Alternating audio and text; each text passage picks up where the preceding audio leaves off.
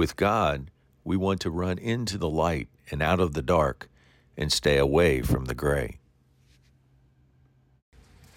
Top of the morning to you.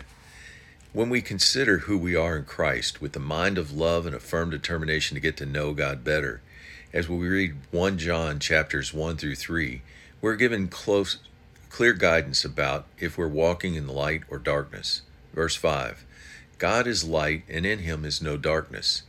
This one uh, statement of fact is enough to give us clarity when we're trying to, de- to determine what is true in life and what is a lie. We are often confronted with truth, but somehow within that truth we find something that doesn't line up with God's Word. This ought to send an alert saying something's not right.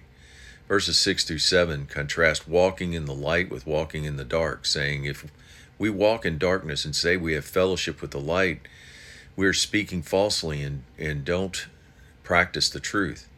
If we walk in the light as he is in the light, then we have fellowship with one another, and the blood of Jesus cleanses us from all sin.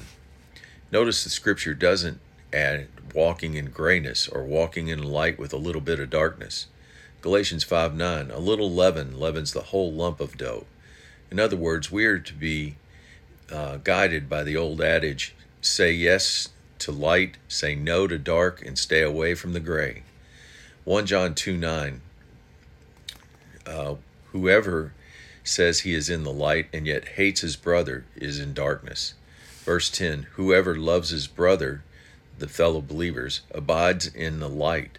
Verse 15 gives us this warning Don't let love of the world or the things in the world uh, be in you. For if anyone loves the world, the love of the Father is not in him.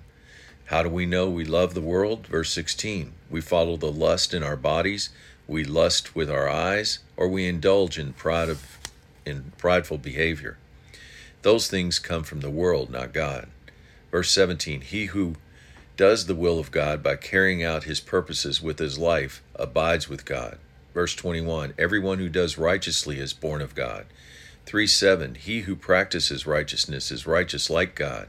Verse 8 He who does practice uh, committing sin is of the devil the whole reason Jesus came to earth uh, as a man was to undo the works of the devil.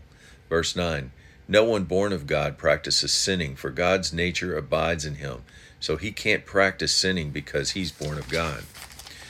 Word of encouragement 1 John 3:11 tells us this is the main message. We should love one another. Verse 17 If anyone has the world's goods and sees his brother in need and closes his heart of compassion to him, how can the love of God remain in him? Verse 18 Let us not love in theory or speech, but in deed and truth.